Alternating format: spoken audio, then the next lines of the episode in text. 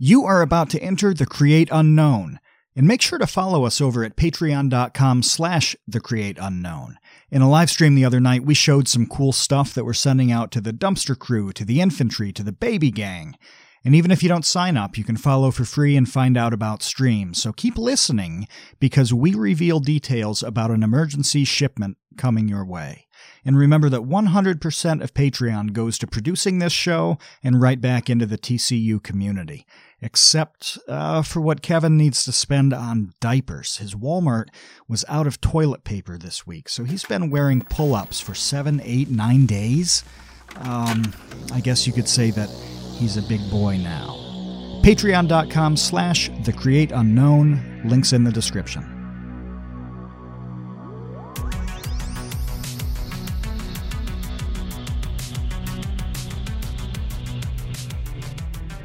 Hey, welcome to the Create Unknown. I am Kevin Lieber. With me, as always, is Matthew Tabor. Matt, tell me something. Are you sure you want me to, to tell you this? Uh, I'm not sure. You have a chance right now to opt out and shut this down before it gets bad. well, I don't have enough information to know whether or not that's prudent, so I'm just going to have to hear. You gonna roll the dice? Yeah, let's let's go for it. What do you have to say? Okay, so now that you know we've really built a nice audience and nice community, so it's time to alienate like eighty-three percent of them. um, we are. It's very possible that we are about to enter a phase worldwide uh, with an, an epidemic that isn't even viral. Everybody's talking about the coronavirus, but something big is about to happen based on evidence that we have from the past. Do you have any guess what that might be?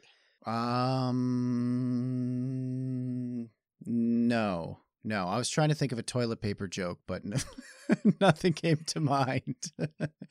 So I thought of this because we were talking about uh, an, an image in the Discord that's been very controversial, and this is an image of feet with Smucker's jam on the toes. oh my gosh. Okay, Yeah. we've had poor poor base weight has has threatened to leave the baby gang and the server entirely if if it's posted again. Uh, but I, I realized uh, that uh, something I'd read a long time ago that there is a correlation between people having an interest in feet and public health ep- epidemics. What? Are you just making this up? This is a real thing? no, thing? No, this is an absolutely real, real thing. Uh, so, guy, uh, Dr. James Giannini at Ohio State years ago uh, did a study about the correlation between feet as uh, items of, of interest in a certain nature. Uh, as it related to gonorrhea epidemics, syphilis epidemics, um, and also it tracked the mentions of of feet in pornographic books and stories uh, in like a 20 30 year period. And he found a, a jump. Every time there's a public health scare this this thing that you know if you think about it it's it's happening at a distance. It's uh, uh really like social distancing at play. Um, but all of a sudden, instead of, you know, touching somebody or doing whatever you do with them, yeah, you just look at their toes uh, as a safer alternative. Um, okay. yeah. This is so this this as- is the worst freakonomics ever. it's like the most useless freakonomics study. Like, who is this guy that that figured this out? I, I don't know. I don't know what he's a professor of, of at Ohio State, but I'm just throwing it out there that as tensions increase uh, over the spread of a public illness, we are about to get more pictures of Smucker's jam on feet. Okay, this is uh, it's it's highly likely that these two things will go hand in hand. So base weight. Anybody else out there who uh, you know, who, who really needs to avoid this for whatever reasons they have, gird your loins, you know, pull up your bootstraps, whatever defense you need here. Get ready because it's coming. Just just put on a blindfold, I think. So because it's about to get worse for for whatever reason, that makes no sense to me. And yeah, uh, by the way, welcome to the mindset, the the bizarre, twisted mindset that develops in our heads as we look at topics like this on Vsauce videos for like ten years. This is how you begin to think about the world. You know, you see a news report about something like a, a global pandemic and think like, oh, I wonder, I wonder what what bizarre thing is happening alongside this. Like, I wonder if jelly on toes is going to be affected by this. I think that's just you. I don't know why you're lumping me in with with, that uh, connection that you've made, but um, speaking of food, you know, we had a, a, live stream just the other day centered specifically on cereal. It was our cereal tier list live stream. I want to thank everybody that came to it. It was a ton of fun. And we it came awesome. out, we came out with a winner. You know, it was it, we crowned a champion. crowned a champion. It was not without like a little bit of controversy because I know that you were really pulling for peanut butter Captain Crunch, but the official TCU champion is now Cinnamon Toast Crunch.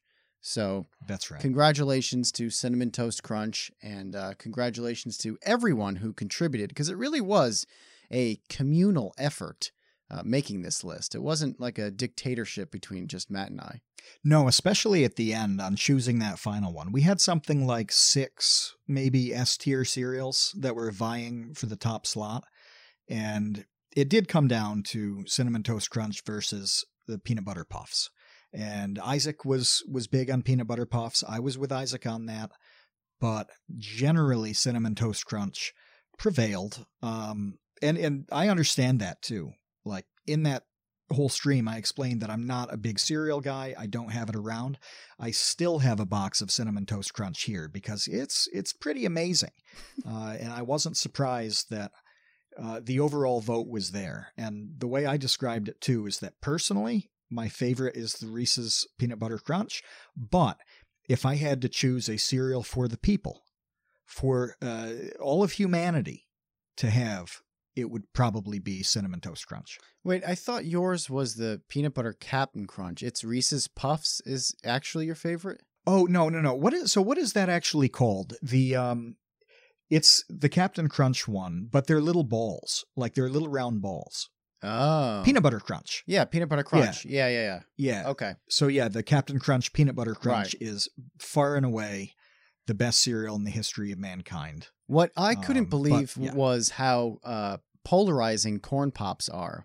So we needed to create an, a, a category just because of how polarizing corn pops were. We created the war category because it um, I hate corn pops. So I was like distinctly on that side of the debate. But Yeah. but I was surprised a few people came out um who loved it, who wanted corn pops to be S tier. So I oh, I really don't want to get this wrong, but I feel like it might have been Trev.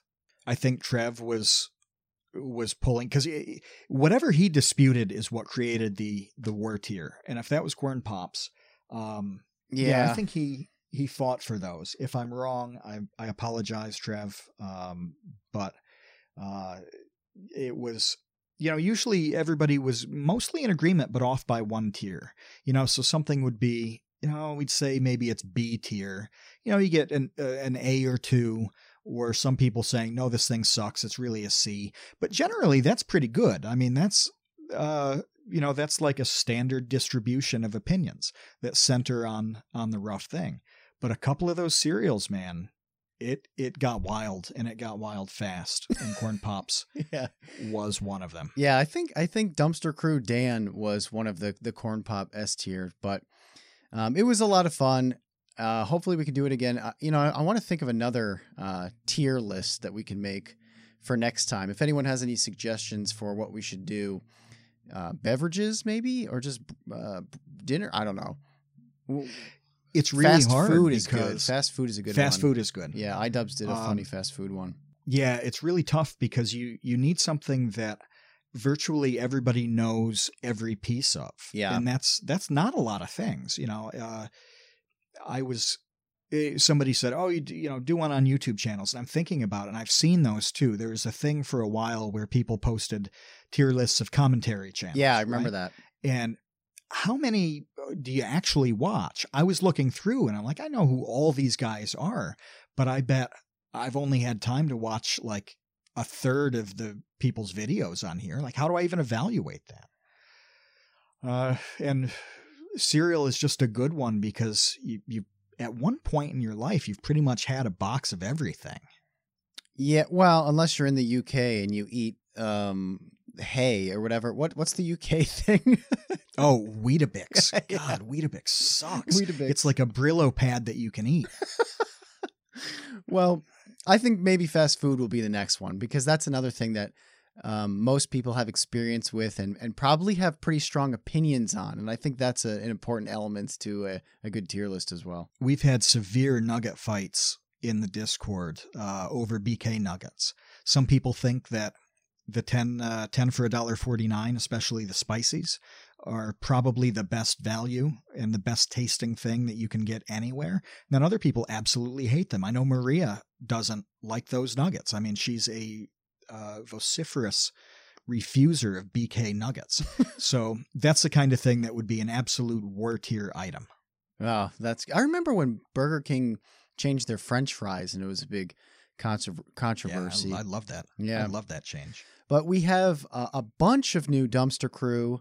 We have some new infantry. I want to shout out um, Solus, Dan, Monsieur Chinchilla, Patrick, Gabriel, and Fraken. Thank you all for entering the Create Unknown officially, uh, helping support the show, and being involved in things like ranking cereal. Because really, at the end of the It's day, important. when we're all uh, quarantined and stuck at home, I think arguing over cereal is uh, a pretty good use of our time. And because of that quarantine, we've decided to bump up the timeline on something, haven't we? Oh, that's right. Yeah, I almost forgot to mention. So we will be sending a uh, COVID 19 TCU care package, uh, specially prescribed for everyone in the Patreon dumpster crew on up.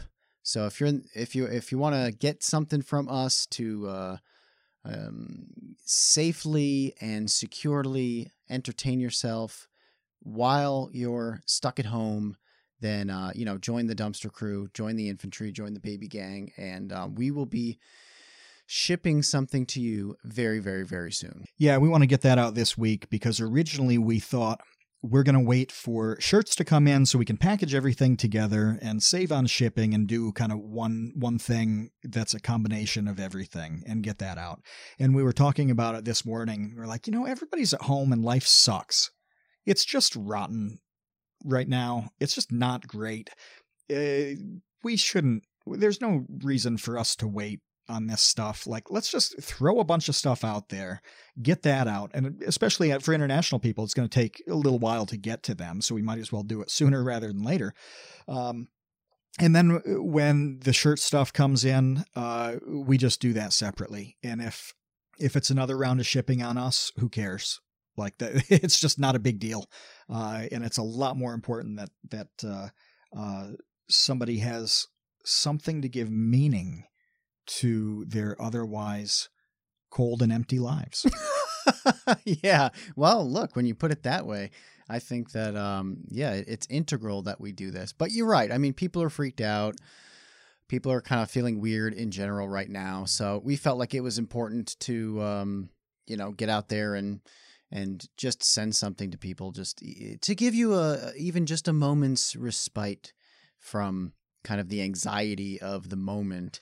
So yeah, keep an eye out for that. The speaking of anxiety of the moment, you know, we really today wanted to s- discuss the the burnout stuff because it it really hit home this week yesterday when our good friend of the show, Carson, call me Carson, announced that he was taking an indefinite hiatus from, you know, all things online in terms of being a creator.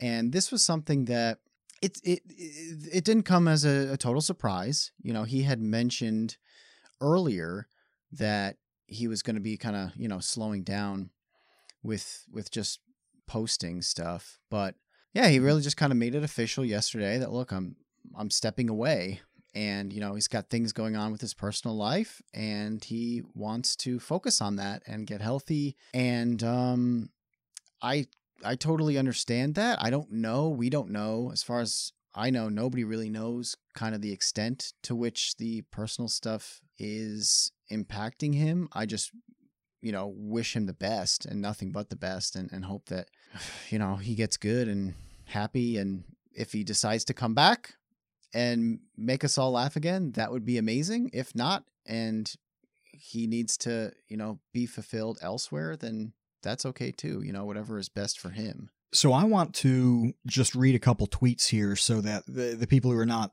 following everything obsessively on Twitter each day know exactly what we're talking about. Um, I forget what Carson said a couple weeks ago, but he, he was, you know, just taking a little break from from the videos, right? Uh, but then uh, this, I'm trying to do the math on days, a couple days ago now, uh, he said uh, what Kevin just summarized. He said, I'm taking a break indefinitely. It's been a difficult decision, but after considering recent personal events and his own and my own mental health, I've decided I need to take a moment to step away. Good to focus, going to focus on making myself a better person. Thank you for your support. Now that got 170,000 likes a lot of retweets. People overwhelmingly understood. Um, I'm sure a few people uh, gave him a hard time about it because that's Twitter. Uh, but but generally, people saw this and they're like, "Yeah, whatever you need to do." A lot like what you just said. And in his in his group, the lunch lunch club, uh, kind of circle, uh, like Ted Nivison, uh, who you know, Ted, we uh, we met Ted at VidCon. Uh, Ted is very tall, by the way. He's the milkman. So is right? Carson. They're both yeah. Carson's taller than I realized. Uh, but but these these young boys tower over me. Uh, but Ted is uh, amazing, and he's hideously funny. But he just said I've realized that simultaneously doing YouTube college classes, developing a short film, put a strain on physical, mental, social health during my final semester. I'll be stepping back from releasing videos until May. See you then. And Ryan from Misfits, and I think um, I think uh, he he manages Misfits and Lunch Club. Um, yeah, he had a really similar tweet uh, as well. Uh, I'm going to be taking an indefinite break from talent management. I'm emotionally and physically drained from the industry as a whole, and I'm going to put myself first. Our team will step into place to handle things while I'm gone. So, this is why we wanted to make a topic out of it, because here we have a case of people in really different positions. So, Carson is Carson. You know, he's uh, kind of a full time weirdo, right? In the best possible way. You've got Ted, who does similar stuff to Carson in terms of content, but he's got college going. Um, eh, he's got this short film, which I'm excited about finding out more about. Uh, and then you have you have Ryan, who's in that business and management capacity, who also is feeling the same thing. So you have three people here in different positions, and they're all saying the same stuff. So at that point, there's something to talk about, isn't there? Yeah, and I, I do want to separate Ted here a bit just because it seems like he's got more of like a time management thing going on. At least that's how I read it. When when when, when he Yeah. said that, look, I I have to focus on school and graduating college Right. rather than like entertaining you guys. I, t- I I think that's totally fair and makes sense. And there's nothing. I don't think. Um, I don't think that's burnout. Is what I'm trying to say. No, That's- that's- I don't think it's burnout. I think the result is the same. Like with with these three guys, what they were doing is is has ceased uh, for different reasons. Right. Um, and and so I, I kind of lump that all together. But you're absolutely right that the specific problem uh, or specific issues that they're dealing with on this are are not the same, and we also have no clue what they really are. No. Uh, I saw on some Discord servers people talking about this and speculating and all that. I'm like, God, you never know. You just don't know.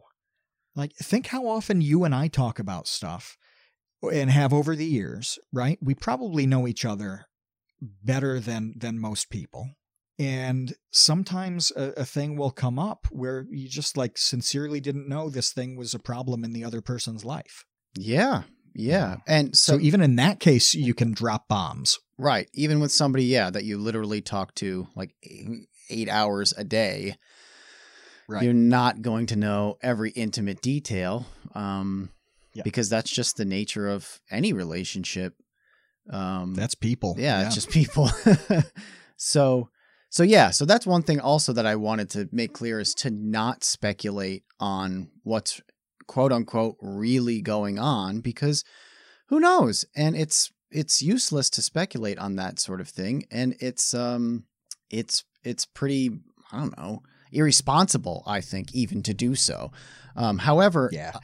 I do think that you and I both can lay out some some kind of tips and some kind of advice and some kind of ways in which maybe it is possible to to bolster the burnout side. You know, if it comes to like personal life tragedy, forget it. There, there's not really much yeah. of anything you can do. There's no like, here's like the top 10 things that you can do to like get over a horrible, senseless tragedy. It's like that's that's not a thing. That's literally why religions were founded to deal with that. Like that's that's not like a podcast um, advice thing.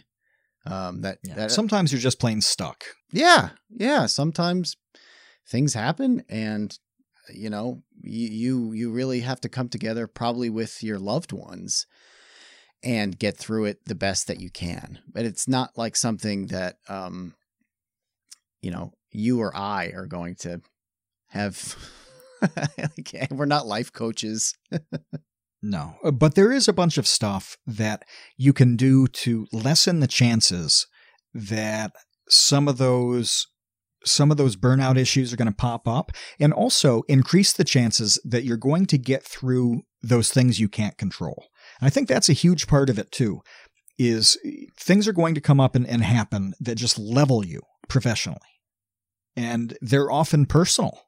they're, you know, everybody knows somebody, whether it's in their family, it's themselves, or they've seen it. You can see it with celebrities too, uh, where just plain relationships and divorces and things like that just obliterate you for like years potentially. And there's there's no way around that, right? But you can strengthen the things that you can control to kind of mitigate the damage from the things you can't control. So even if you can't prevent something wholly, uh, you can lessen the possibility that burnout's going to creep in. You can lessen the possibility that some sickness or personal thing is going to just cut you off at the knees. And I, I think there are several topics that we can talk about now that that are really overlooked a lot or that people don't put the necessary effort into. Yeah, so I came up with three things, you came up with three things and they're they're very different. Our lists are very different. I mean, obviously I'm coming at it from a creator side and you're coming at it from an analytical side and from a business side. So I'll I will kick things off with the the emotional side of this situation. You going emo? I am going to start with the emo. I'm going emo.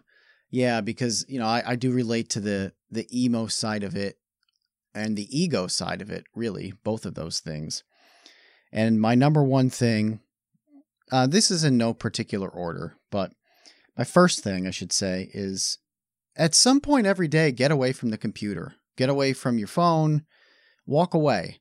Like, even if you are working 12 hours a day, which, you know, a lot of us are, don't then spend the other three hours or whatever that you're awake still on the phone, still on the computer, still reading comments, still replying to, to, you know, people criticizing you or it's, it's, it cannot be start to finish all day online you can't 100% be on uh, a, a full on online person, a virtual person. It's not healthy to do that. I really think that even if seriously it's just a couple of hours before bed or or maybe a couple hours when you first wake up or whatever it is you know when you were a kid your your, your parents would tell you like no tv after supper or whatever like they would institute a rule that you couldn't do x because if you just did x all the time you would rot your brain well I don't think being on the internet. You're saying they were right? No, I don't think that.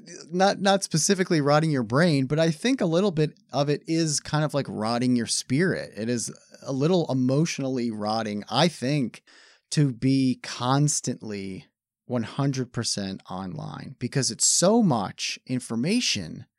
It's so much interaction. It's so much for you to like mentally process that you got to give your yourself a break every single day.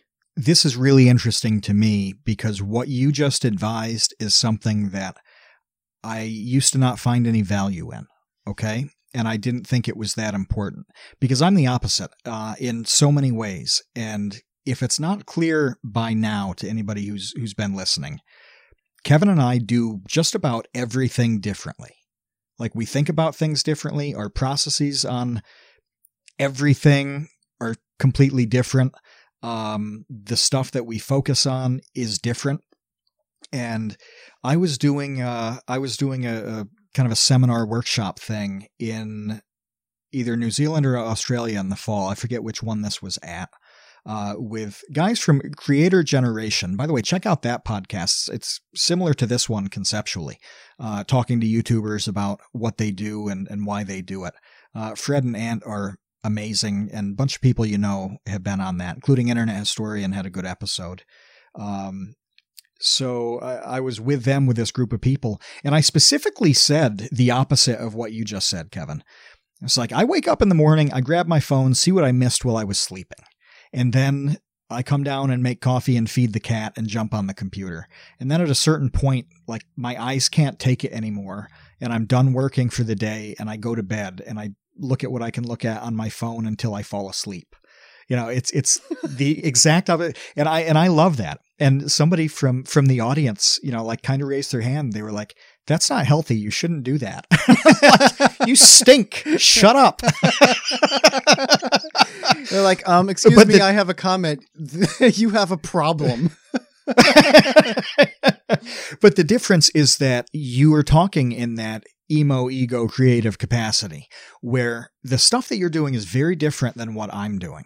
And so, yeah, I, I'm grinding away like reading things, you know, and it's a different, it doesn't have the swings in attention, uh, like investment, emotion, all those things during the day that your stuff has.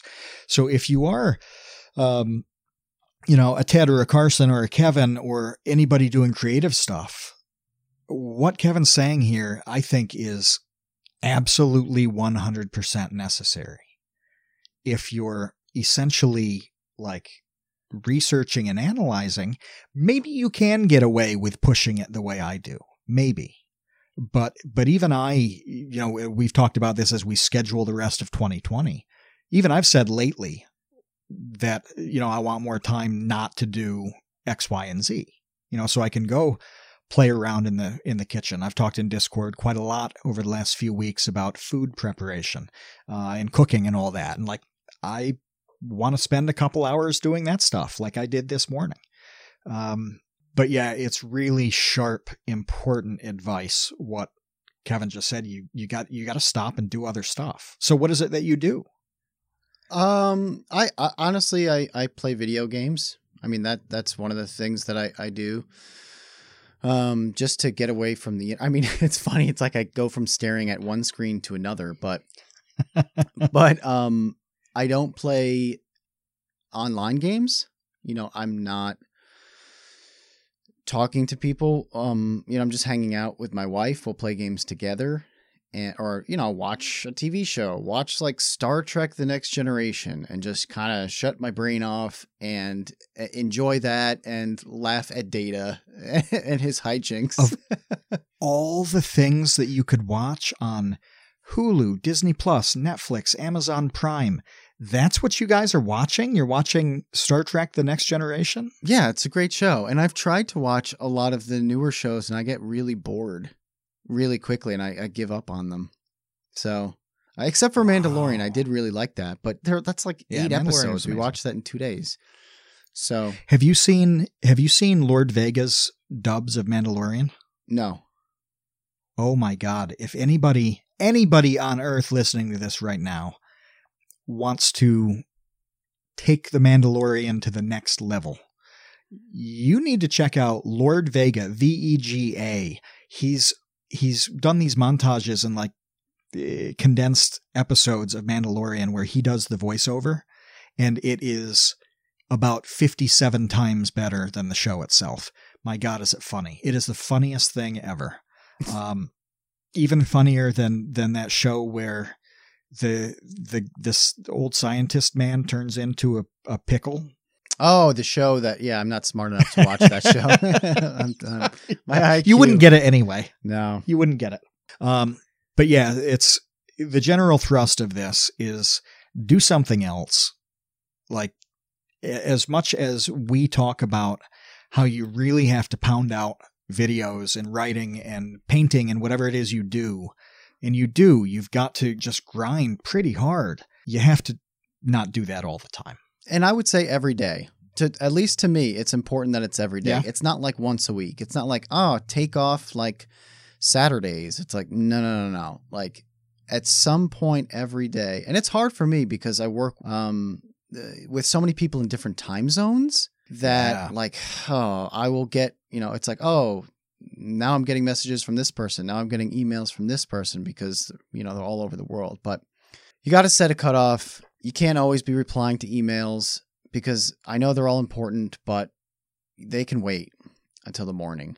And so that that's number 1. My second piece is get somebody get a confidant, get somebody to talk to. And and I think that you know, obviously I talk to you all the time and and my wife all the time, but it's really important that it's such an isolating thing being a creator. You are by definition isolated. You're in you're in your mom's basement, you know, streaming or whatever, and um, you might not have a whole lot of social interaction outside of mm, like how should I say this? You need to be able to talk to somebody, like really talk to them about things. Mm. Yes, maybe you interact with people online in Twitter and in Discord and you're having kind of surface level discussions, but you need to be able to trust and have private conversations, I think, pretty regularly with someone. It doesn't have to be with a, a, a lot of people, it could just be one person. But I think it's really important to be able to vent about things privately with someone who you can trust. That's true. And you really do need more than one. They have to be kind of different types of people. Like, for example, uh, we talk all the time, but what am I going to do if if I'm frustrated with something you've done? Hey, Kevin, let's talk about how Kevin's a ding dong. you know, like this is not going to happen, right? So, you know, I would need to talk to somebody who's outside the YouTube sphere or uh, just sufficiently distant so that it's you know a safe thing and even when i you know i'm in some group chats and things like that uh, with other youtube people like sometimes you don't want to talk about your youtube problems with other youtubers you know you don't necessarily want them to know that this thing isn't going well or that thing is you know you're struggling with it like nobody wants to be like hey guys, I, I want the 50 of you to know that my views are abysmal and I don't know, you know, like I hate myself over it. Like that could be useful, but maybe you just don't want to talk to them about that right now. Well, you can talk to somebody else about it, you know, outside that circle. So having a couple different people to go to for different things is probably important. And I think it's easier to do now than it has ever been because you do have the people you know. You can it, it's easy to talk to them, call them, text them if you're not seeing them in person, whatever. You can have uh, a Discord server that's a community on the topic that you want to talk about. Uh, you can assemble things like those group chats on Twitter uh, or on Discord. It's actually easier than it's ever ever been, so you might as well take advantage of it. Yeah, and and hopefully find somebody who, like I said, you can trust to to keep private things private and to just kind of be somebody to be there for you. Yeah, when you have those moments where you're like this this is not something that I want to talk about with everybody, but like I need your advice on. And that happens every, all the time. That happens every day with everyone, no matter what you're doing. And I think it, but as it relates to being a creator, I think that it's important uh, a little bit differently just because it is such an isolating thing for the most part. It's hard too, and this is so critically important when you're starting. And I think back to something we talked about a long, long time ago when we talked about how our process evolved over time, things like that. That's essentially how you and I started talking because we were doing very different things. Uh, I was doing mostly text based writing things. Uh, you were doing video creative, right? But we didn't know a whole lot of people who who were talking about any of those kind like media kinds of things, right? And it was tremendously useful just to be able to have somebody to talk to. And that eventually evolved into us working together more and more. And that was cool. And I'm glad that that happened. But what would have happened for either of us if we didn't have that outlet to even get started in the first place? I mean, this was years before uh, Vsauce. You know, this was years before well, no, I mean, I, I, guess YouTube had just started at the time, but we're talking like 15 years ago, so not now. But yeah, without without that person to just bounce stuff off from and talk about what sucks and what's hard and uh, what am I going to do because I'm out of options on X, Y, and Z. Uh, it didn't matter that we were doing different things. It was more about being able to talk through those problems.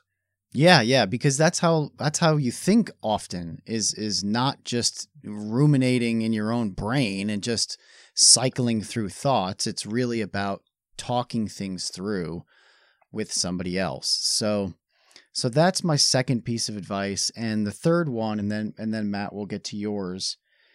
For me is to set barriers on comments and and social media. And this is going to vary I think widely for mm-hmm. people because just due to the nature of temperamental differences and personality differences, receiving a negative comment about yourself um, can go can be taken any number of ways. Somebody could just slough it off and pay no mind to it, and that's totally fine. It could also completely ruin somebody's week. And maybe they don't think about anything else for the rest of the week or a month except for that one nasty comment that they got. So that's why this one is a, is a lot more variable, but I think nonetheless it's important to recognize that it is okay to mute people or block people or add uh, words to various filters if you know something some specific word keeps getting your attention some pejorative or something that people keep using against you. I mean, at the end of the day, as an online creator, you yourself are putting things out there and people are going to criticize them. But by proxy, criticize you as a person. Yeah. That's how it feels. It feels like you personally are the one being being attacked and being criticized and being ripped because they're ripping the thing that you made. So, obviously, the healthiest thing to do is to recognize that it they are it's not personal. Uh, you don't know this person; they don't know you. I mean, we've talked about this a whole bunch. There's a million yeah. things that go into a negative comment that quite often may or may not even have anything really to do with you. However, the way that it's it, it seeps into your pores sometimes as the person receiving it. I think it almost doesn't matter sometimes how you rationalize it if it's still upsetting you emotionally. So, you do have tools. YouTube has tools. Twitter has tools. Uh, make use of them if that's going to improve your capacity to to keep doing the thing that you you love which is making stuff and sharing it online. Some people have a positive experience with negative comments too eh, which is, is crazy. You talk about the variations on this but some people are truly fueled by by other people hating them you know? And like if you think of a keemstar like where is keem without millions of people who hate keem? He loves it right? Um Trev mentioned Nick DeOrio uh, the other day. You know, he's a, a commentary guy who makes um, the kind of I, I, don't know if you'd call them expose videos, but he takes he, he takes topical drama things in the the community, topical issues, and then you know he'll like eviscerate somebody, right? And so when he gets somebody ripping on him about something, he looks at it and he's like, "Hey, man, new video." this is great. I've got a new topic to make. So, you know, you even get people like that. Uh, so there's a massive uh, kind of continuum of where people fall on this, uh, and and that's important to recognize. But a guy I used to know, uh, I I still follow him. I haven't talked to him in a long time. He was a traditional media guy. I think he might have worked at Time like 30 years ago, a long time ago, Time magazine. Um, and he he does some public stuff now.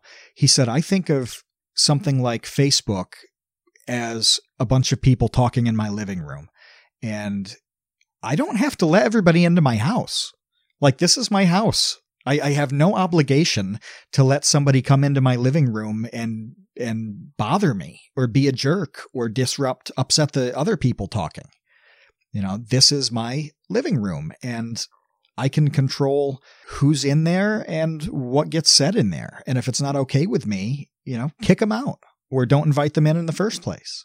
That stuck with me. I mean, he must have said it like 10 years ago, but I haven't found a better analogy here. And think of it like your living room, where set whatever rules you want that fit your house and your family and your own levels of comfort and just do that. And if that means you block and mute or uh, you take any other steps, you know, you put up filters on YouTube comments um, so what, man? Do what you need to do.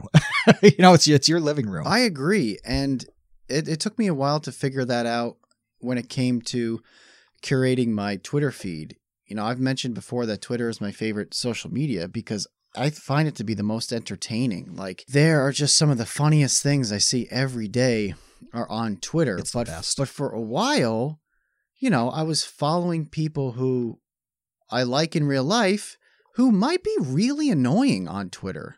Like, let's face it, yeah. there are a lot of people, and, and this goes for Facebook as well. There, are, people change on social media. They do things and they say things and they share things that you would never in a million years get out of them in person. It's very weird how people do that. They just kind of become this other creature when it comes to being on the internet and being able to have that megaphone. And I'm okay muting somebody who, like, if I saw in person, I'd give him a big hug and like, hey, how you doing? Um, you're really annoying on Twitter. but or or even um celebrities, you know, it's like I really enjoy yeah. your music, or I really enjoy your comedy, or I really enjoy your films or your books, but you're so annoying on the internet. It can be pretty bad. Mark Ruffalo is my guy for that. I, I like him a lot as an actor. He's probably in my top five. He's had some amazing roles, and I don't mean Bruce Banner. He's had some really good, good roles in, uh, in with decent range too. I love Mark Ruffalo.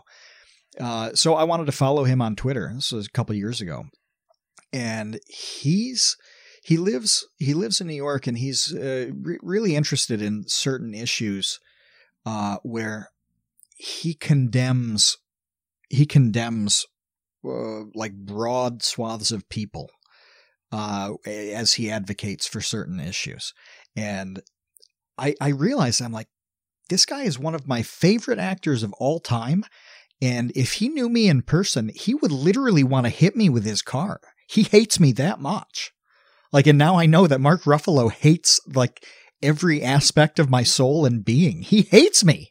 Like, I don't want to know that. Like, I, I just, I wish I didn't know that. Um, and I, I still like him just as much.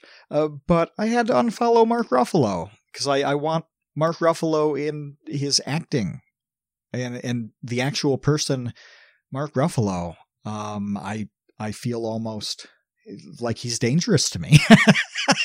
dude and that's he's gonna he's gonna murder me. That's the thing is like you say the actual person mark ruffalo i don't even know if some of these are the actual person. That's what i'm saying. That's what Oh, like for- yeah like that's how i think of it. I because there are a lot of people who i know the actual person. Like i've spent time with them and then i see the version that they create of themselves for yeah. social media with with their like megaphone and it's like these these are like incongruent personalities and i don't know what's going on there but it's it's kind of frightening and uh I, at the end of the day i think it's perfectly fine for you to still like mark ruffalo's films and acting and not I do. feel bad about unfollowing him uh because he's like persecuting your entire being on the internet I hope he has uh he has like his attic. I hope it's all pictures of me with like yarn and you know drawing lines from uh, things like the the Pepe Sylvia conspiracy photo from It's Always Sunny. I hope he has a room dedicated to me. I I I'd refollow him if he did i'm sure he does let's um because that would be cool. Let's hear your three. What are your three? Because I know they're pretty different Okay. than mine. They are different. Your reign of terror is over. Yeah. I'm taking over on this. Um, yeah, mine are completely different, and uh, yours center a lot on kind of mental well-being, you know, and and the creative health and all that stuff, and that is that is hugely hugely important. The operational side too is important. Executing whatever that healthy creative stuff is, and uh, I don't I don't know about any any of the problems that the people we mentioned face. I don't know if this stuff would help them at all or not. I don't I have no idea. I just know what has been critical to me, to you, to other people I've worked with. So one thing is just reducing the burden of uh, whatever you're doing, okay? Especially as you grow. I mean, success is is, is a really difficult thing to deal with, right? it's really tough. And you can think of it as simple as this. If you know, uh, 397 people sign up for the dumpster crew tomorrow, I have a problem. Okay, I have a problem with sending out those packages in a timely fashion. that would it would be incredible if hundreds of people jumped out of the woodwork to join the, the Patreon, but if they did, that success would bury me, right? You, you see you know, this on an- Shark Tank all the time. If if you ever watch Shark Tank, half of the Oh, people that good, go yeah. in there are are uh, not half the people. That's way overestimating. But a lot of people that go in there are victims of success, and they're like, "I have all of these orders that I can't fulfill, and, and I need your help." Yeah. That's an excellent example of it. Uh, and so you have to do, you have to figure out the easiest, most efficient things for you to outsource, the things that you need to get rid of too, right? There are one or two things that you probably hate doing or that take up too much of your time or that affect you in in a way that's that's too negative, right? It's it's too important. So you find out what these one or two things are that you can give up, have somebody else do to just take away that burden. And then preferably you, you find somebody decent to help out with that. Um, you know, I, I talk about the package stuff.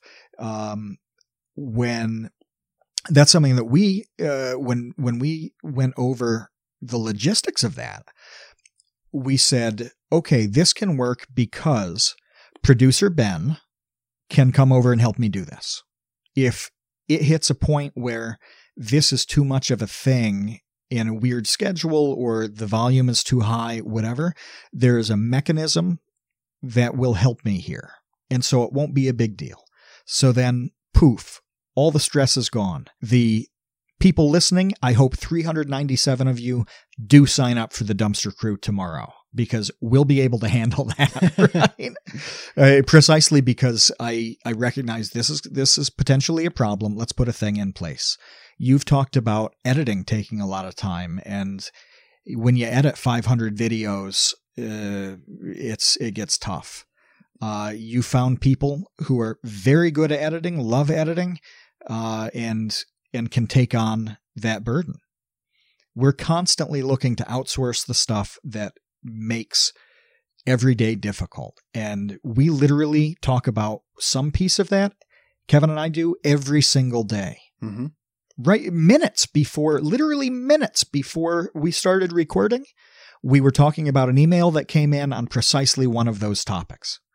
It's a constant process to find out what can be reduced in terms of a burden and also given to somebody who is not only capable but probably better than we are. Yes, that was exactly what I was going to say is that you might not be the best at editing. You might not be the best at audio mixing. You might not be the best at coming up with whatever it is that's bogging you down and chances are there's somebody out there who is better than you and is and and and hopefully, you know, you can afford to work together or figure out some sort of means of you know equally kind of uh, being being beneficial in in in a relationship. But you know it's easy to get too precious about your creations and get too wrapped up in no i'm the only one that could possibly do this or the possibly you know understand the way that i want it done and maybe that's true for a while. But yeah, with editing, for me, you're right. After editing like 500 videos, all of a sudden editing video 501 was really hard for me. and the prospect of editing video 502 was not appealing. At, at some point, you're, you may hit a wall with some element of what you're juggling all the time. And you can pass that ball off to somebody who's probably better at doing that than you. YouTube is a fantastic example of this too because of the range of components that go into making a video and putting it putting it out there, okay? And it, when you start to think of what all of those pieces are, it's obvious that you're not going to be incredible at all of them. And it's obvious that not all of them are going to be easy for you. Uh, so uh, you write a good video well, eh, maybe you want uh, an extra set of eyes to say, well, this should go here. Or you really should lead with this because it's actually it's actually funnier or it's more interesting. So somebody to to look at the script like that. Uh, with editing, if anybody anybody listening to this needs editing help, like needs somebody to help them edit, send me a DM on Twitter at, at okay? Because I know right now, off the top of my head, I bet I know five people, five editors, video editors who are very good, and they're all looking for stuff to work on. You know, so if editing is tedious for you or uh, it, it's hard, um, which it is tough. Like it's it's a very time consuming thing to learn. So unless you're really an editor, uh, probably a real editor is going to have an easier time. Um, you know, shoot me a DM and I'll hook you up with somebody. Um, there's just so many good editors right now. Thumbnails. I am not a, a terribly visual person. I personally am not. I don't have Photoshop skills that are any good. If I had to make thumbnails for videos, I'm in trouble. You know, I know uh, there are people who primarily work on thumbnails. Stafow, S T A F O W or S T A F O H is a guy who just makes thumbnails. You know, he makes them for iNabber and, and a bunch of other people. The Right Opinion, I think he's worked with. Um, he did a couple that were excellent for you. Mm-hmm. Uh, the the guy knows thumbnails. Uh, that's that's what he does. So why would you not outsource something that could take hours to to have this really good looking thumbnail to a guy who probably takes 10 minutes to snap together something better than you could do. Mm-hmm. Well, uh, writing descriptions even you know writing a dialogue in a video and something that's going to be presented visually is not the same as writing a description that the YouTube algorithm is going to be able to make sense of and suggest your videos in the right places from. So you can see just these four different things. Um, it's perfectly sensible that there's somebody out there who can relieve the burden of one or two of them and get a better result for you as they do it. That's huge. My second one is actually, uh, I'm flipping the order on these from what you're looking at, Kevin, uh, because it's so close to what we just talked about, where you develop skills that you don't have or you partner with somebody who has them. Okay? If we're talking about a YouTube video, audio is a massive component of video. It is huge. And there are so many people making good content on YouTube right now. There are not very many people who are making good videos that also have good audio. There are a lot of people making good podcasts who have terrible audio quality. Mm-hmm. Yeah. you know, it's it's like listening to an AM radio uh, through you know a soup can and a string. Or it's hard to get uh, right. it- like people think it's easy. Yeah. It's not. And and it can ruin it can absolutely ruin a video. You know, when I was in film uh, film school for for college, you know, my professor hammered that home. She was like audio is 75% of video. That's what she said. And it's weird. Yeah. because you can have a crappy looking thing. If you have a crappy sounding thing, no one is going to sit through that because for whatever Pretty reason, much. like bad sound is just unlistenable. But a bad looking thing, I don't know, even if it's like soft focus, bad framing, whatever, you'll get through if it sounds okay. Something could be shot beautifully and it sounds like garbage, and you're not sitting through that. So the message here is not to go out and become an audio expert, uh, but it's an example. It's a specific example of a critical element to whatever you're doing that could be very hard for you, cause you stress, and and really affect the outcome.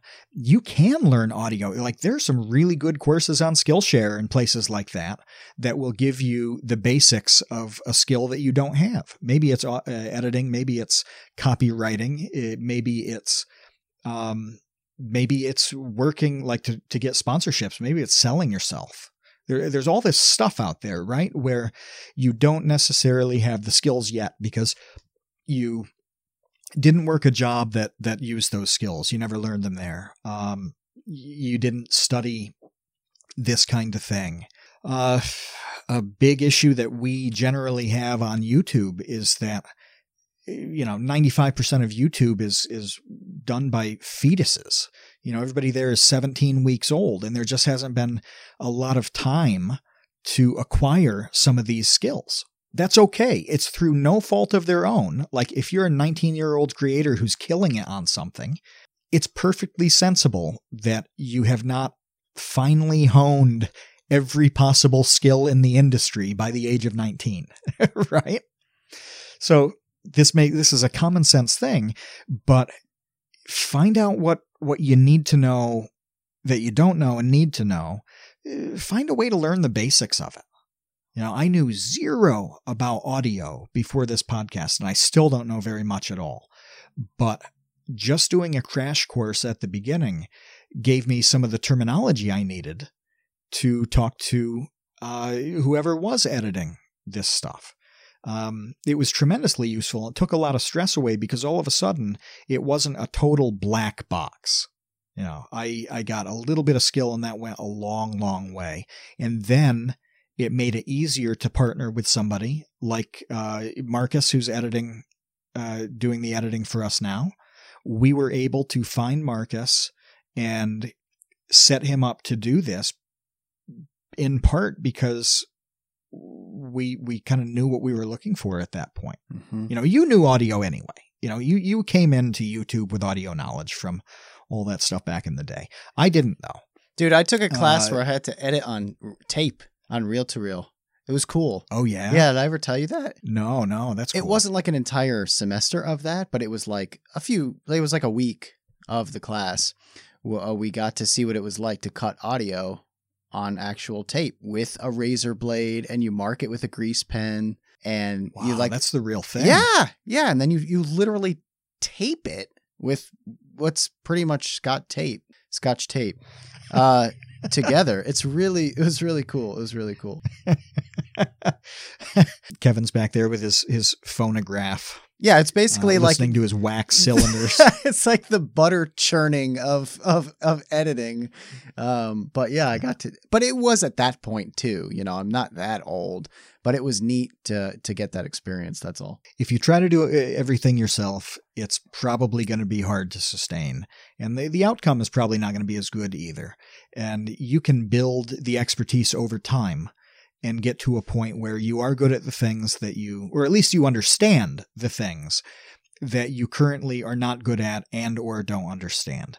And that goes into my third point, which is really about this bizarre this bizarre mix of hyper short-term activity and long-term patience. Now, if anybody is familiar with Gary Vaynerchuk, Gary V talks about this all the time with uh, I forget the word he uses on micro activity and macro patience. So you grind and grind and you go nuts every day doing this thing, but you also recognize that it's not going to pay off for five years. Mm-hmm. Like you need to accept that you're going to slam every day on this thing and you probably will not see anything for 5 years, maybe 10 years.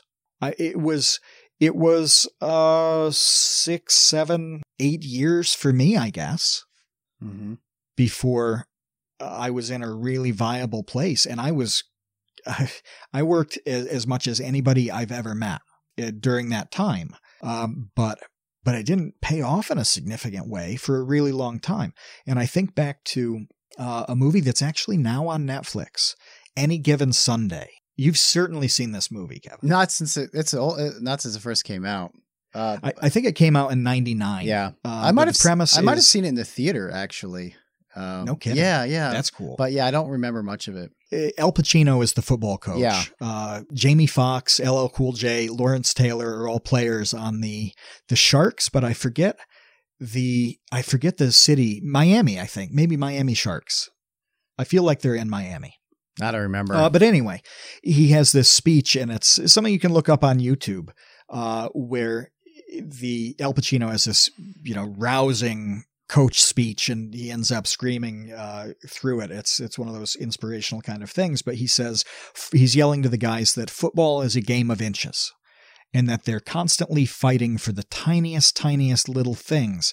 And those inches add up to winning a game, winning the, the championship over a season, having a long career. That is absolutely 100% true. That you have this grinding, horrible fight over inches to get this really big, meta, long term success of any kind. And you have to recognize that. You have to get comfortable with that. Now that I'm older, I have perspective on how that happened for me. I know where it came from now. And it's because I played a whole lot of cards when I was younger. I played a lot of poker many years ago. And that is the for me it was the perfect way to learn this because uh everything is one hand of cards and that hand of cards is broken up into multiple rounds and you have to make the right decision at each of those rounds and you do this over and over and over if you're playing for 6 hours that's you know a couple hundred hands. If you're playing every day well it's thousands. If you're trying to cover your expenses by doing this you can play hundreds of thousands of hands in a year. But all of it is coming from these really tiny, tiny, tiny moments that go in in succession, and you have to make the the best possible decision at all of those moments. And sometimes you make exactly the right decision, and the wrong card falls through pure chance and negates the value and just destroys you even though you did everything right you still lose and when this happens many many times over years you become immune to the, the problems on that, but or hopefully you do. Uh, but you get a sense of the way all of this stuff works. And I've found since that YouTube things, writing things, a lot of creative things operate in exactly the same way, just with a different mechanism. Yeah, I had so so here's a restaurant analogy because I worked in restaurants for so long before YouTube. The head waitress at one of the restaurants I worked at um, uh, was talking to a younger waitress, and the head waitress got stiffed on a bill. She got uh, uh, it was either no tip or like pretty much a garbage tip. And the younger waitress, but she wasn't upset by that. And the younger waitress didn't understand that. And she was asking, you know, like, wait, like you're not mad? Like you're not mad that table just totally stiffed you? And she said, no, because it's not about that table. Like another table will come along and over tip me and it'll pay off yeah. in the long run. And getting upset about that one just doesn't help. And it's it's a waste of her mental you know, there's no mental anguish to uh you know, lament the fact that one person stiffed you because you also probably aren't going to be jumping for joy necessarily that the next person over tipped you. You just will be happy for a brief moment, but in the long run, it'll work out. And I think that at least in the restaurant industry, that mindset is very similar to kind of what you laid out. It is, and you just have to grind on whatever that micro task is, whether it's an individual table, whether it's a hand of cards, whether it's writing a description on a YouTube video, it doesn't matter. But you grind on that micro task and then you go on to the next micro task. Uh, this this next moment, you deal with it and you kill it to the best of your ability. And just recognize that each one is like a grain of sand that eventually makes a beach. And it's really tough to to believe in that. When you do when you you slam these little things over and over it it it takes over your life. It can you know it can it's who you are at a certain point. And if there's no payoff for that it can be extremely discouraging.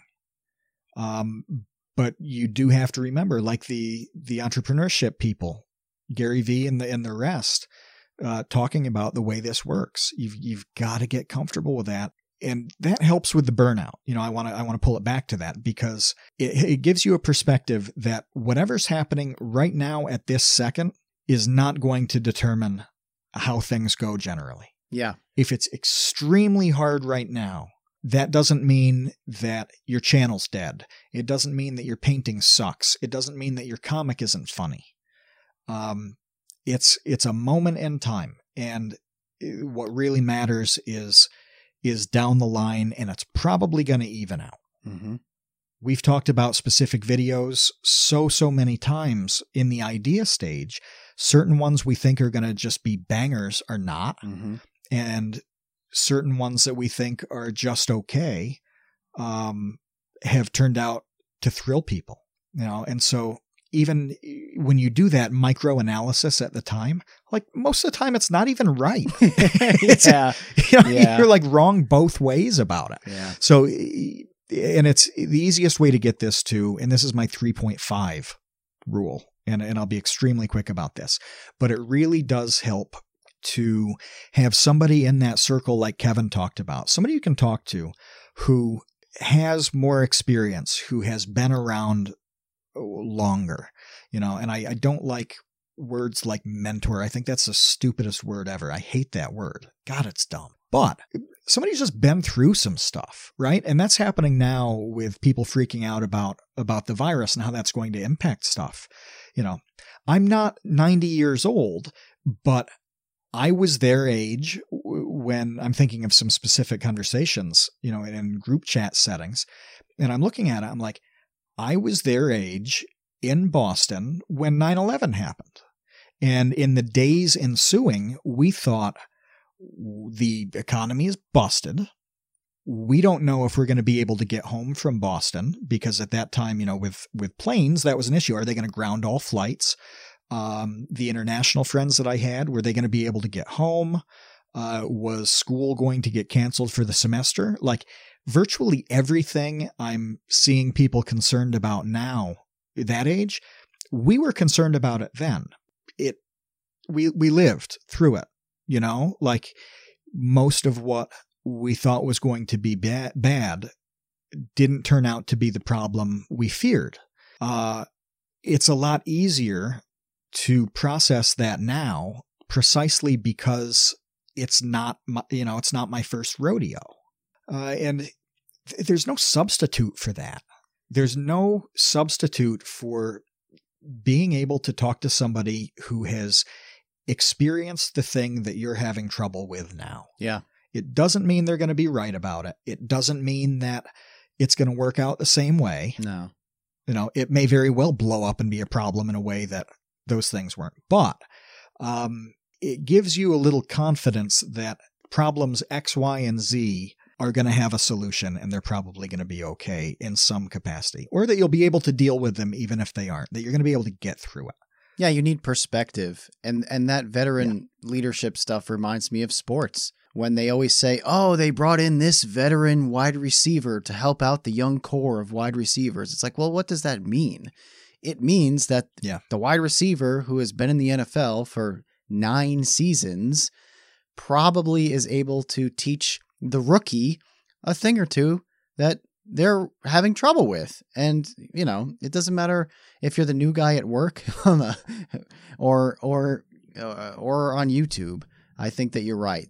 Having somebody yeah, not necessarily a mentor, but just somebody to chat with that's been through that and can lend you perspective because perspective can really alter your perspective. don't be shy about going to somebody even if you don't know them at all you can like cold open to these people and and ask them what they think about something because think about what you're doing when you do that you're basically going to somebody and saying oh oracle I, give me your wisdom i value what you think and what your experience is please detail that for me uh, because you've accomplished something or done something that uh, is so good that I'm turning to you. Yeah. So, like, by definition on this, you're making these people feel pretty good about who they are.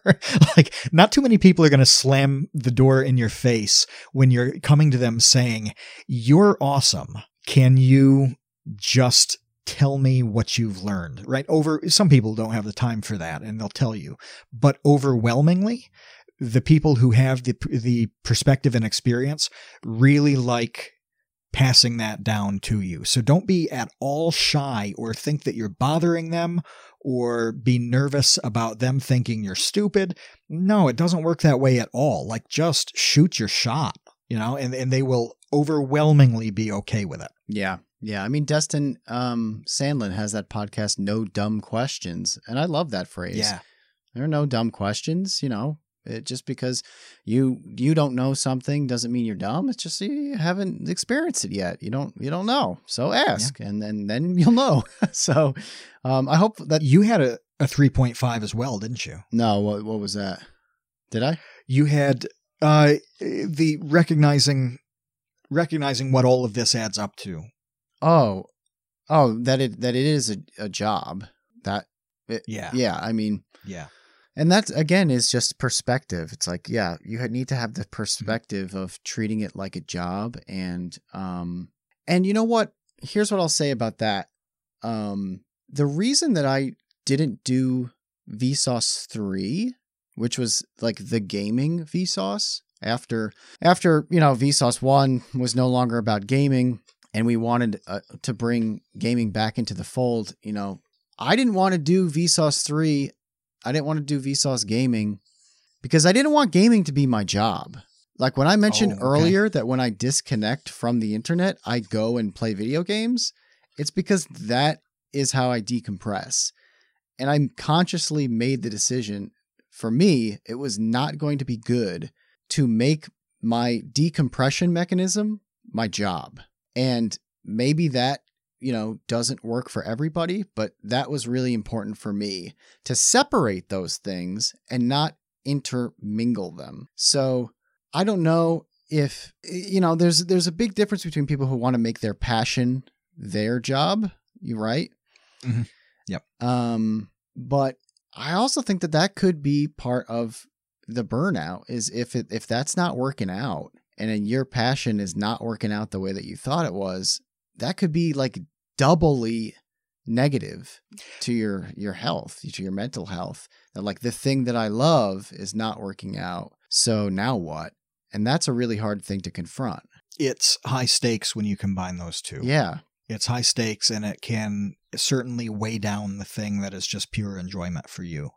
Um, one thing that I've liked for almost 30 years now is bowling.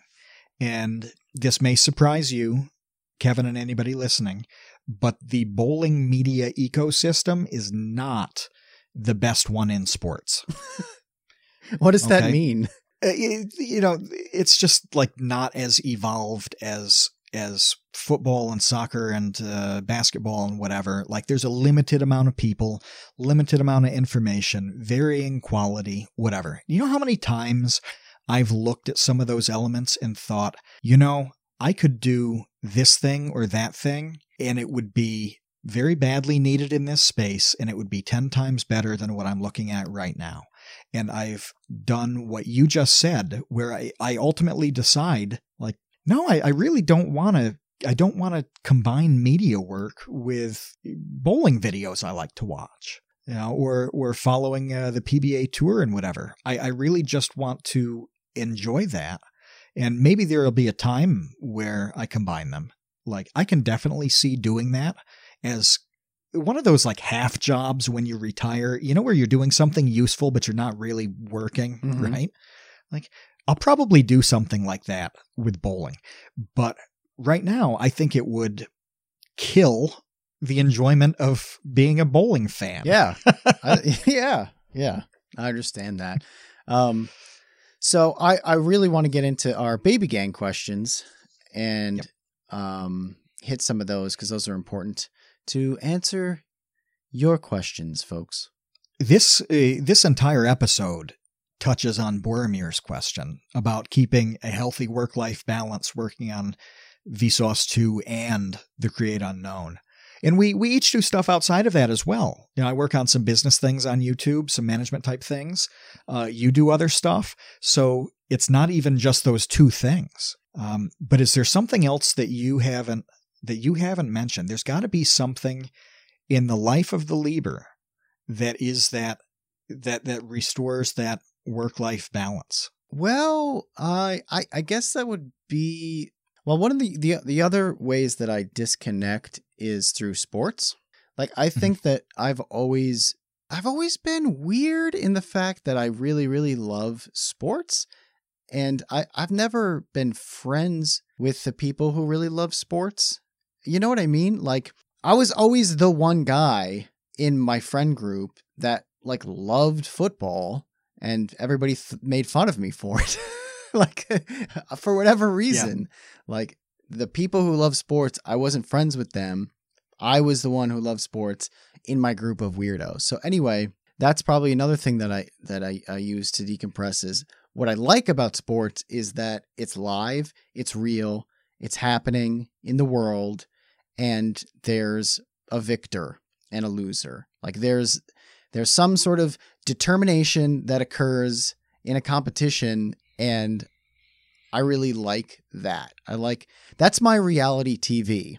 You know, like I and then you move on. It's over and it's on to the next season, it's on to the next game. Yep. Yep, yep, yep, exactly. Like I know that people love things like The Bachelor and like that sort of reality TV. That is not my thing.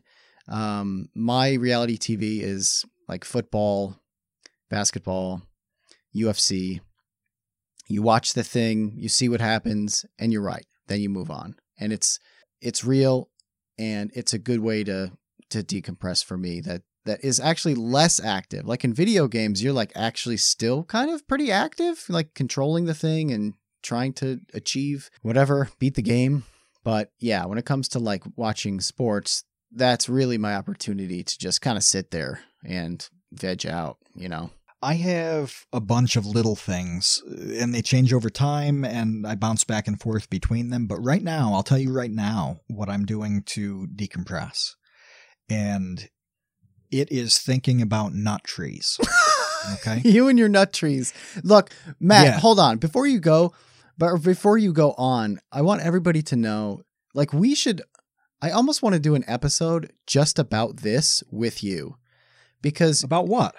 Your your like micro obsessions with so many different things that I don't think a lot of people also have micro obsessions of. Like you have Probably not. you no. have like a hundred things that you know a lot about in a way that most people don't have a hundred things that they have done and know a lot about. Whether it's like tanning chipmunk skins or uh Yeah, which if you meet me at an event, if it's at VidCon or something like that, ask to see my wallet chipmunk because my cat brought this chipmunk to the porch and I tanned the little chipmunk hide and, and it's been in my wallet now for probably four years. Yeah, and you say that very matter of factly, but it's pretty strange. That's all I'm saying. And and that's Yeah. just like one of a hundred things that I, I think are in the same ballpark. And I don't even remember half of the things that you've told me over the years. But it's the it's the mechanism that we're talking about here because I find a subject that I'm interested in and then I I don't want to say it's an obsession for that subject and only that subject, but but it's my focus. It's my focus for a long time. Uh, like, well, not a long time necessarily, but a substantial amount of time to really feel like I know this thing. And it happens in a lot of, uh, of areas. Like, I hit a point where I thought, I really want to understand what Winston Churchill was about. So I read almost everything that he wrote, which like the, the histories of the English speaking peoples is a four volume, you know, set that's like that alone is, it took forever. And then you can imagine how many biographies there are of Churchill. And so eh, rather than, you know, like having an interest in World War II, for example, it was like, no, I'm going to do 15 things that are about Winston Churchill. And then when I feel like I'm in a good place with that, something else invariably pops up. And right now, that is figuring out what nut bearing trees can grow in this um, in this agricultural region safely because you know with temperatures and soil quality and moisture and all of that um, what can be grown given the land that we have the climate that we have and that can be harvested without really specialized equipment. So with with some you know you need a tree shaker. Have you ever seen a video of of those? No, no. A big craziest thing man. that just shakes trees. yeah, it's like this little tractor that has kind of a clamp at the front of it, and it just drives up to the tree, clamps on the trunk, and then it's like it just throttles this tree so that it generates enough like shaking to shake the nuts off onto the ground, right? Well, I don't have one of those yet, uh, but you know that's the kind of thing you think about like oh if i've got this tree full of nuts how am i actually going to get these nuts off the tree? I'm not going to pluck one by one with a ladder. Um you know my my great grandfather died doing precisely that with apples. Fe- like it's a dangerous thing uh i i think he was on a ladder he may have been in the tree but yeah he he broke his uh neck and back getting you know uh, uh fruit and nut bearing tree stuff out yeah Jeez. it's dangerous business, right? Uh, so anyway, you've, you've got that stuff, and then how many are going to guarantee pollination? Do you need to rent bees? Uh, you know, you can rent colonies of bees that come in and pollinate for you. Uh, and then what are you going to do with all these nuts? And I'm right now I'm looking at chestnuts and uh, filberts, hazelnuts. Hazelnuts, I mean, because everybody loves Nutella, right? But I'm really getting into hazelnuts here for a lot of different reasons. and I think that maybe seven or eight years from now, if I play my 2020 cards right, seven or eight years from now, I could be producing four tons of hazelnuts every season. Okay. yeah. All right. Well, I really hope that everybody listening enjoyed that explanation as much as I did because It's a good question, Boromir. I just like hearing you so matter of factly talk about look, look, should I rent bees? like that's like not that's not a normal question. I don't know. Should you rent bees? I'm not sure. Well, there are no dumb questions. No, Kevin. there are there aren't. I didn't say it was dumb. I just said it was abnormal. so that ran long. Patrick, uh, Yogurt96 in the Discord, um, which Patrick's been enjoying Vietnamese cuisine for a couple weeks at a restaurant nearby him that is, has been very generous. Mm-hmm. I haven't had Vietnamese food in a while, but the next time I'm in his area, we're going to this place because it sounds amazing. What's your quarantine strategy for the cor- coronavirus? What's an element? What, we know all the basic stuff because we're all doing it, right? But what's an element of the quarantine strategy? Like, what item did you make sure you had that a normal person wouldn't have? I haven't done that yet. So, I mean, I guess I have to figure that out.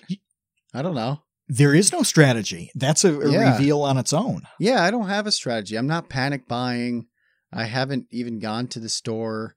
I, I thought one thing that was really ironic about the panic buying is the fact that, okay, so you're afraid of getting sick. So everyone is going to like pack like sardines into the supermarket and cough on each other for like three hours to buy toilet paper. Like, this is a bad idea, right?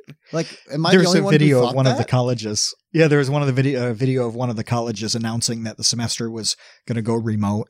Everybody's going home and they're doing online, whatever. Like immediately, all the students have this gigantic, like 1,200 person celebration in the quad where they're like jumping up and down, just like like a post Super Bowl bowl victory. I'm like, no, you've you've this is not what's supposed to happen right now. Yeah, this is the opposite. So yeah, no, I don't have a strategy. Um, so I will be grossly un- un- unprepared if something does go uh, wildly wrong. But uh, I am optimistic that that will not happen. So I'm I'm good. It's not affecting any workflow for us. No, That's the the the nutty thing here is that uh, just this changes officially nothing when it comes to when it comes to like making YouTube videos and podcasts. yeah, and we don't have kids, so we're not worried about you know them not being in school or when they go back to school or if they brought something home or that's just not a thing.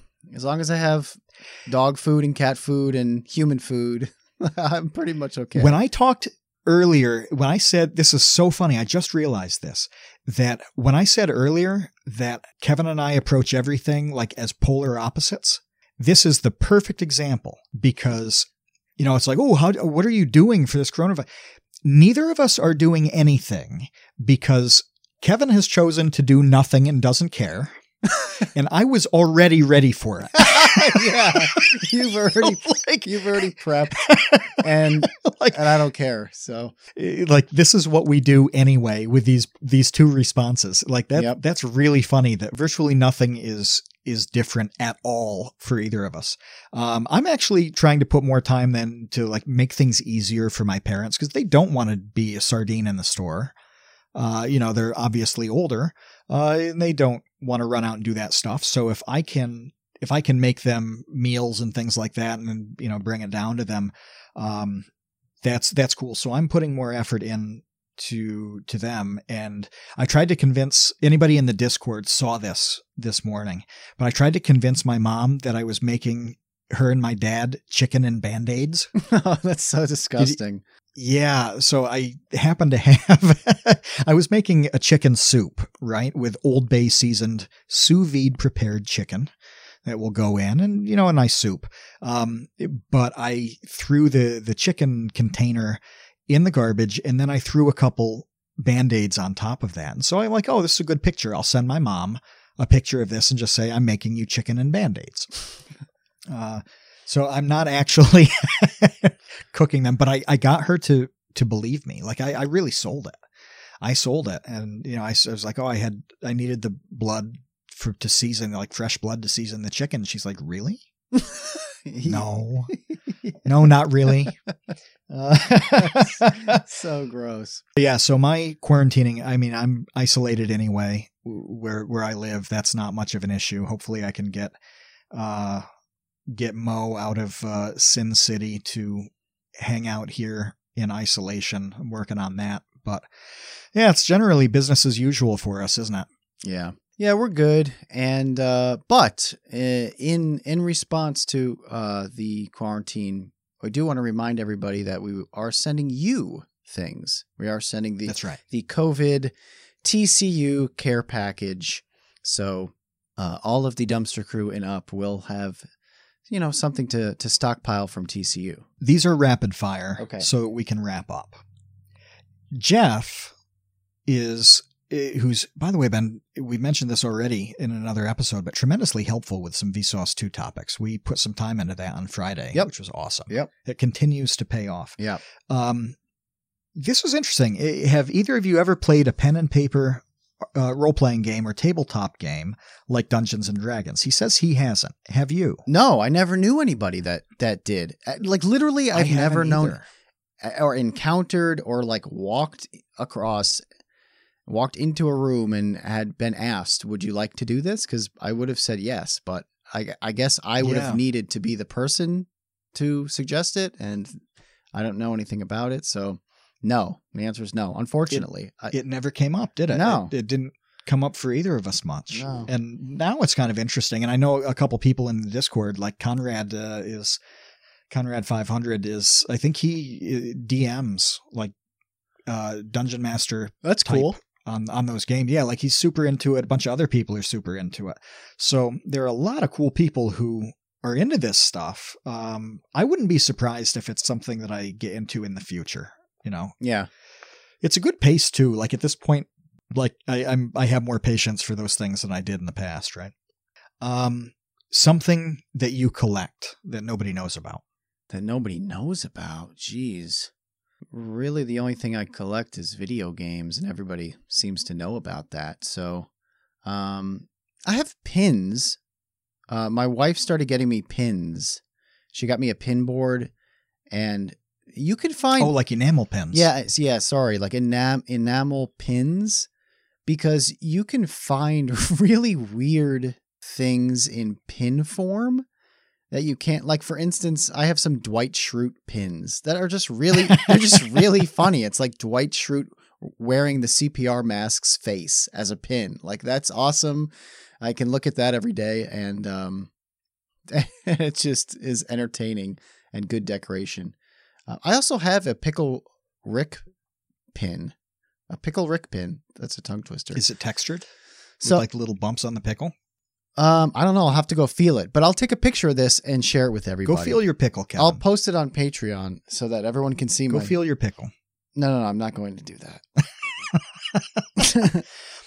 There's a series of books from uh, the early 40s that came out in Britain, kind of like golden books in the US, little kids' books. And they're called The Adventures of Wonk. And Wonk is a koala, kind of like Winnie the Pooh. And he's got, it's actually a bit of a knockoff uh, of that same structure where there's the boy who has the little animal friend. And the animal friend is the goofy one who's getting into things, and the boy is pretty sensible.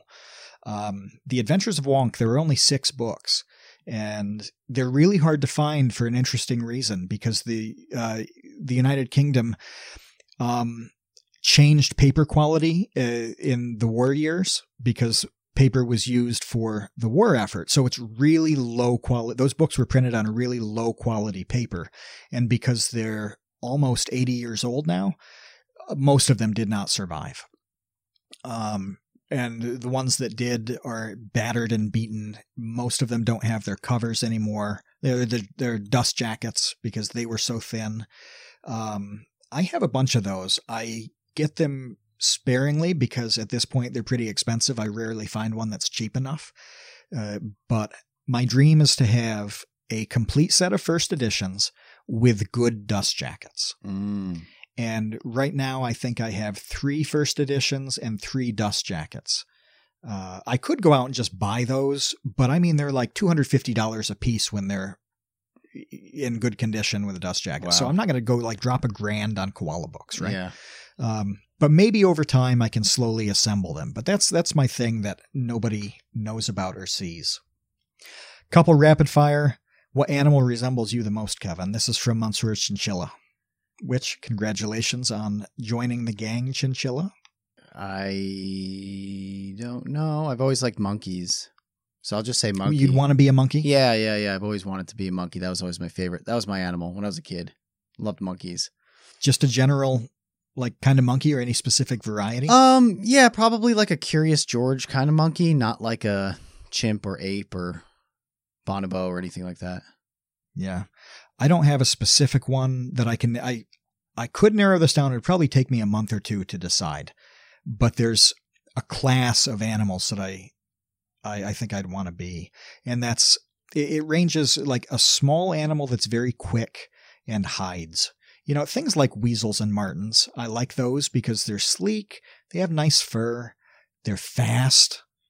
You know, they're weaselly. That's cool. I like squirrels and chipmunks for that reason. You know, they're little quick, weird little animals. You know, I, I like things fit like in your that. So anything in that class, they do. They can. By the way, that that little chipmunk was not murdered for the the the hide, eh, not to go in my wallet. He was already he, he was already a victim of my cat, and the best I could do at that point was to honor his memory Right. by making use of Yeah. of all of them. Yeah. Um, boom, boom, boom. Eh, James is so hard because James's questions we have to filter them. We can't just like read them sight unseen because they're guaranteed to be terrible. Um, this is interesting though because I want you to answer it alone. Do you think the his, the Hitler mustache will ever be okay to wear again? And the reason I want you to answer this is because it was the Chaplin mustache, and you're a big Chaplin fan. What do you do if you have like a brand element like Charlie Chaplin's mustache and it gets co opted for a terrible reason? No, it's over. The answer is no, definitely not. Because I was just trying to wrap my head around like how long does the you know like the image or the the like the memory or the legend of like a notoriously bad person last? And it could be a really long time.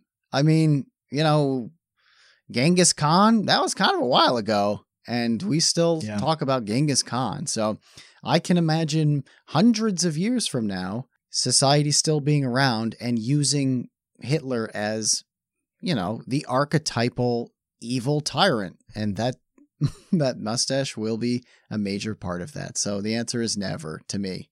You're saying when it's over, it's over. When society is has collapsed and we lose the memory of that, then that's maybe then. maybe then. But until then, no, it's not happening.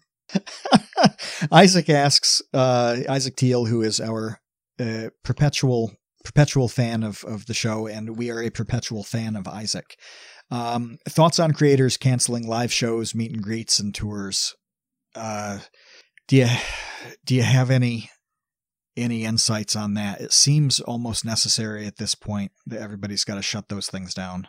Yeah, at least for now. I think it'll be, you know, like I said, I'm optimistic. I think that it'll just be a temporary thing. And, you know, who knows? Maybe by um, July or something, everything returns completely to normal and whatever. But for now, yeah, Well, you're somebody who, nobody's you're somebody who does those. I'm not. Nobody nobody's buying tickets to come hang out with me. However, you and Michael and Jake do meet and greets at VidCon most years. And you're meeting a couple hundred people, you know, and you spend a lot of hours. By the way, I, I'm gonna I'm gonna say something nice about Kevin. I'm gonna give him a compliment. Uh, it, where it's one of those awkward things where you have to listen to something nice about you and it's weird.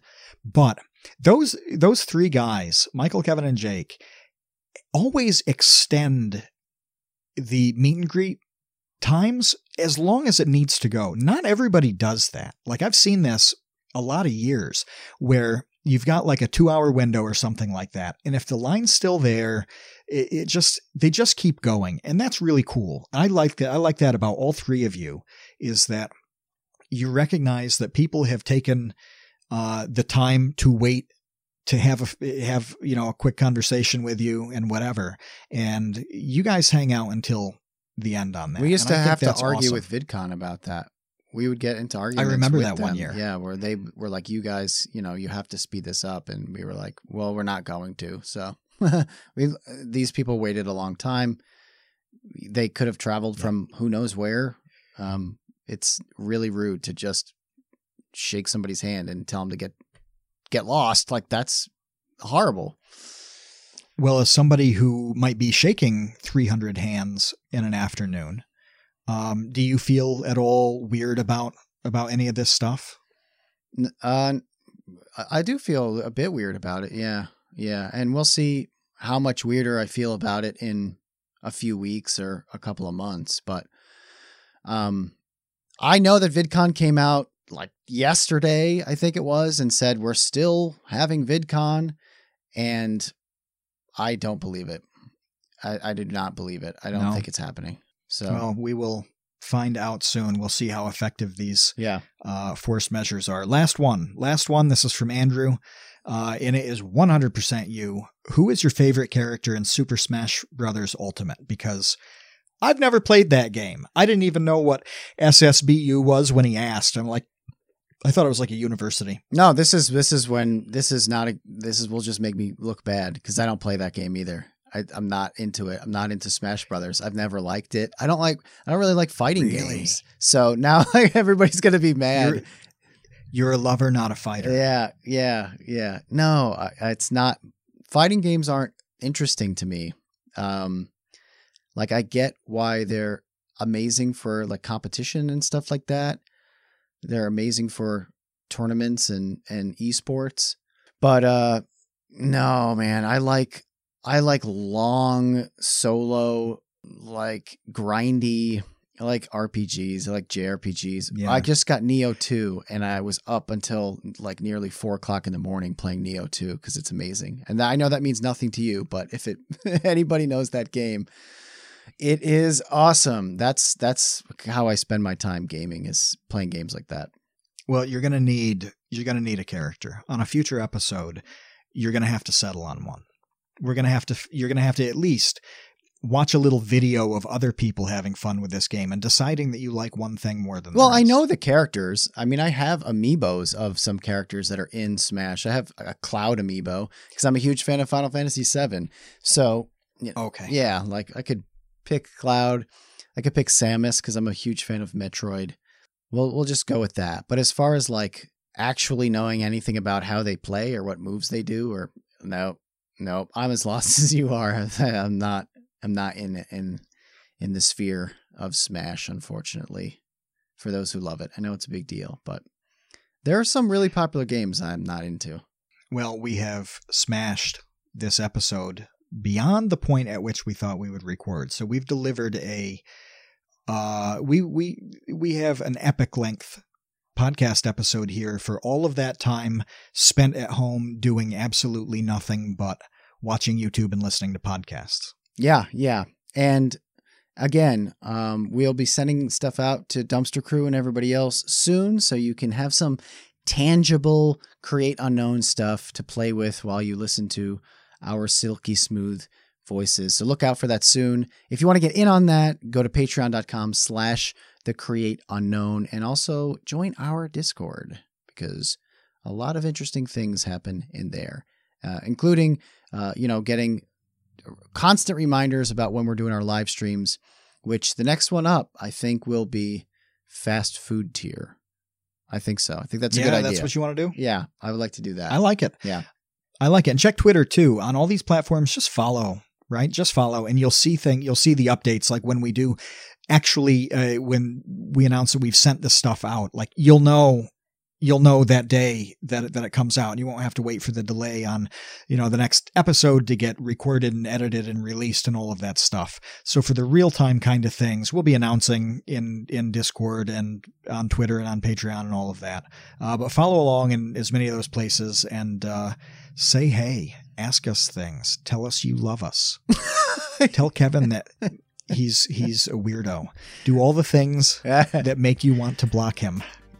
I already know that. I already know that, especially what I was spending my afternoon working on before we started recording. My, which will hopefully you'll see on Twitter soon. all right, all right. That, that that's it for us. See you, Space Cowboys.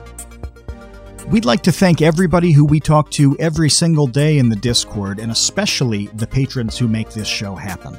Thanks to our editor Marcus Allen and to associate producers Jeff Davis, Isaac Teal, Trev's Dad, James Gallagher, Speen Braithwaite, Andrew Stimpson, Keaton Sample, Jesse Robertson, Boromir Schiffers, Monsieur Chinchilla, Sean Malone, Jen Mafasanti, Kevin with an E, Menard, Monahan, Patrick Pister, and Fraken. And also to baby wrangling super producer Ben Webster. Thanks also to Paula Lieber and the stunningly gorgeous Mo Lewitt, and to our very generous sponsor of this and every episode, Eagle Brand Sardines. We're in an apocalypse. Stock up on tiny little fish. You won't regret it. The Create Unknown is a production of Unknown Media.